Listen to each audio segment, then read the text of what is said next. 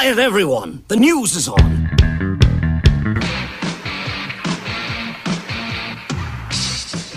Can you believe it's been almost 40 years since Pyromania came out? Well, Def Leppard announced plans to celebrate the 40th anniversary of the Pyromania album. They're going to release a deluxe box set. Pyromania 40 will include a fully remastered version of the album, also a Blu ray version, a disc of rarities and demos, and two live shows recorded on the band's 1983 tour. The Pyromania 40 box set will also have a book tracing the album's history, and it'll all be out coming April 26th. They are now accepting pre orders. You know, if Iron Maiden singer Bruce Dickinson compliments your voice, man, you got some pipes.